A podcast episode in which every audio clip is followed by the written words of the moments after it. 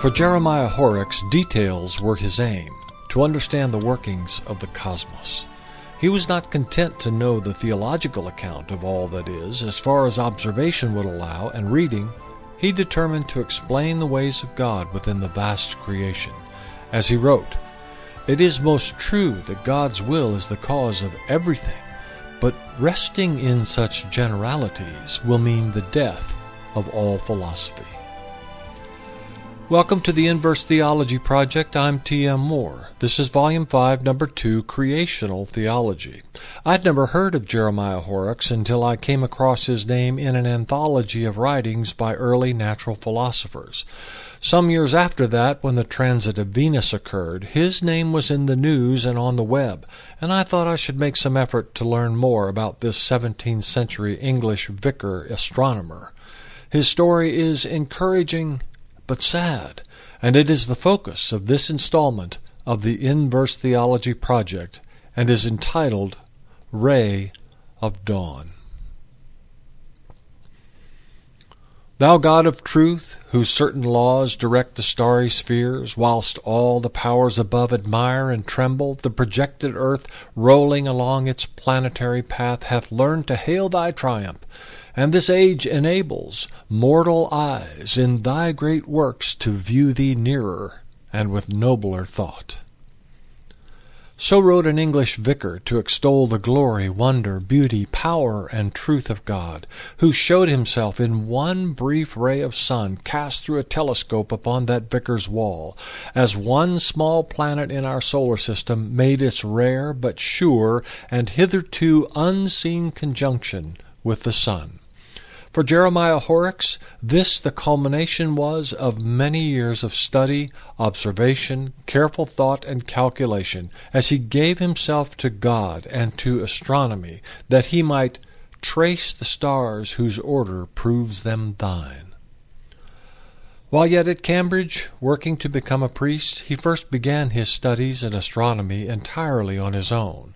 No course of study then existed in his native land, and there was not then an observatory anywhere throughout all England. So he turned to books. Moved by all things sublime and naturally inclined to speculation, he took great delight in contemplating all the works of God that pleased him and that activated his quick mind.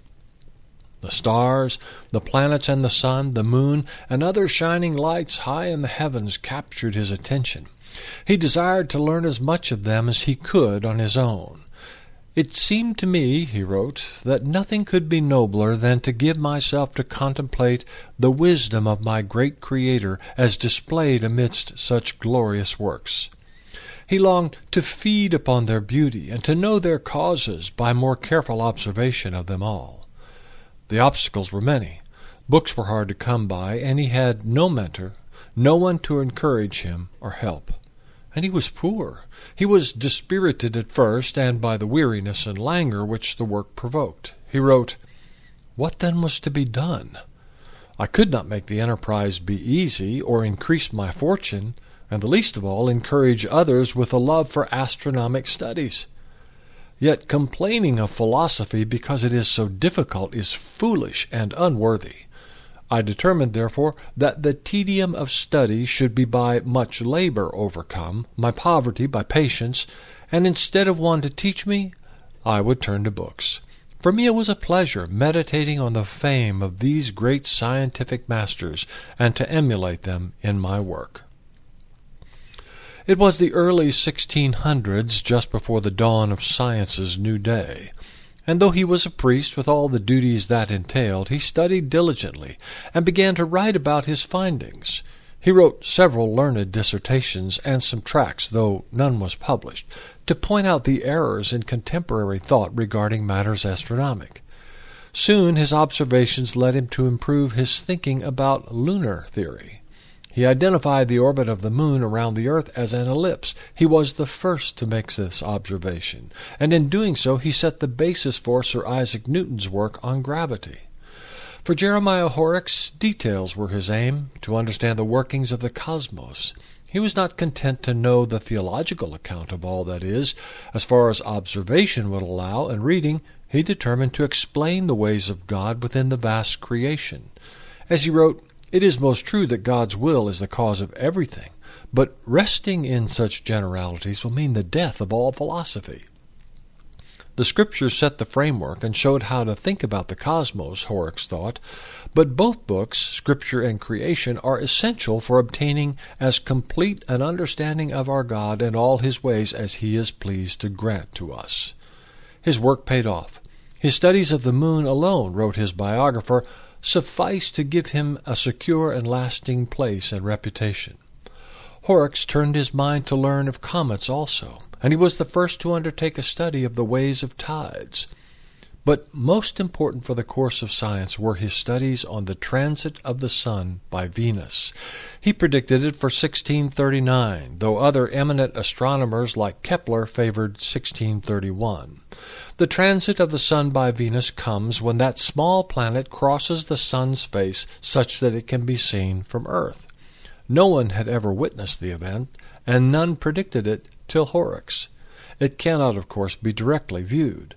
Horrocks planned an indirect approach, committing this and all his work to God. He wrote, "May He, the God of all astronomy and the conservator of every useful art, bless my unworthy efforts for the sake of His eternal glory and His name, and for mankind as well." His plan involved a dark room with a smallish window, through which he would aim his telescope to catch a single ray of sunlight.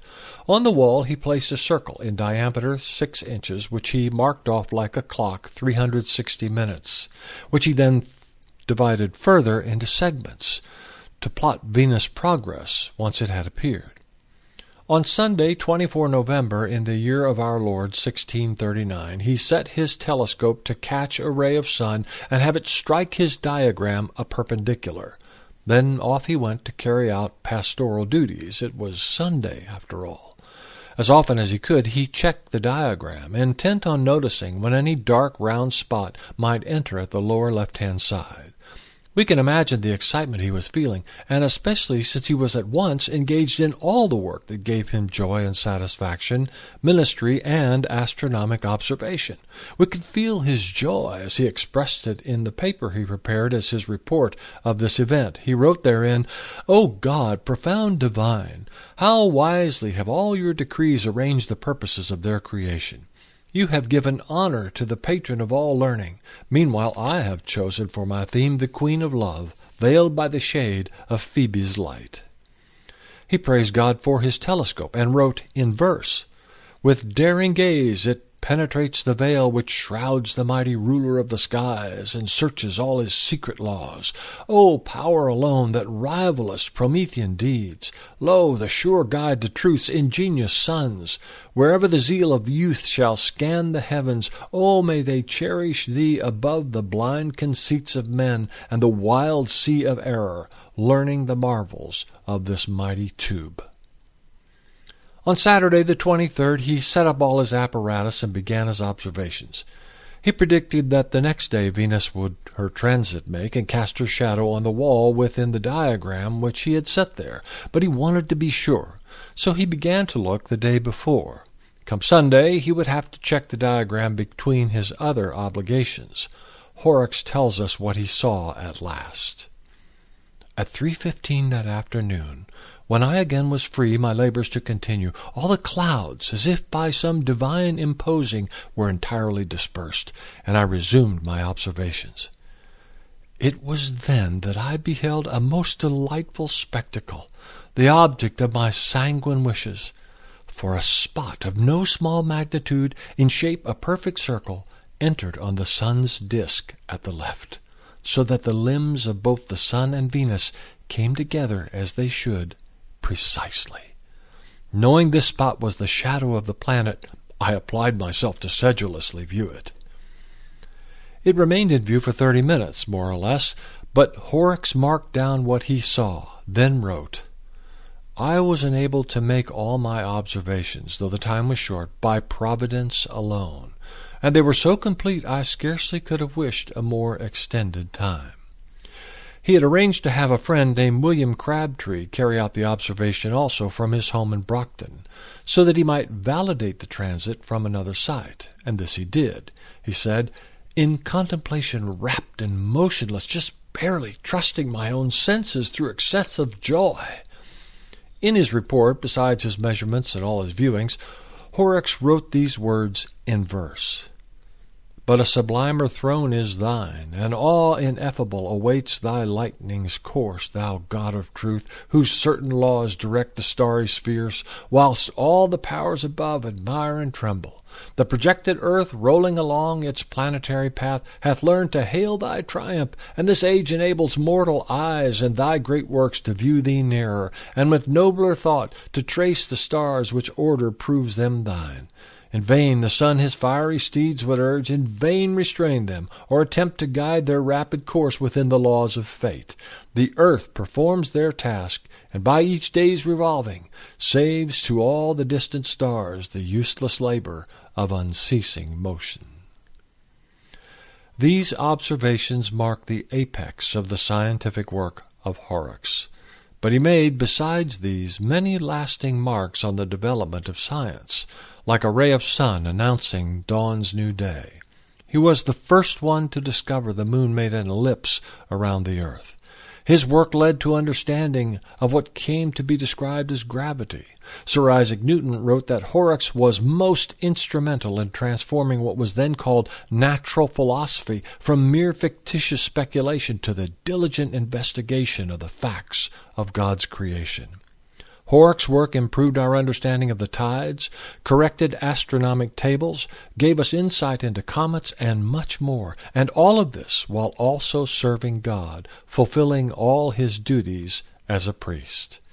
He was a ray of scientific dawn, and died when he was 22 years old.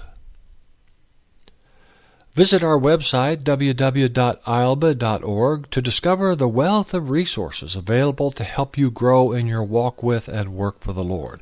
Next in line, in Volume 5, we continue listening to Patrick as he recounts how God led him to become a missionary to the ends of the earth, Ireland. Until then, for the Fellowship of Ilba and the Inverse Theology Project, this is T.M. Moore.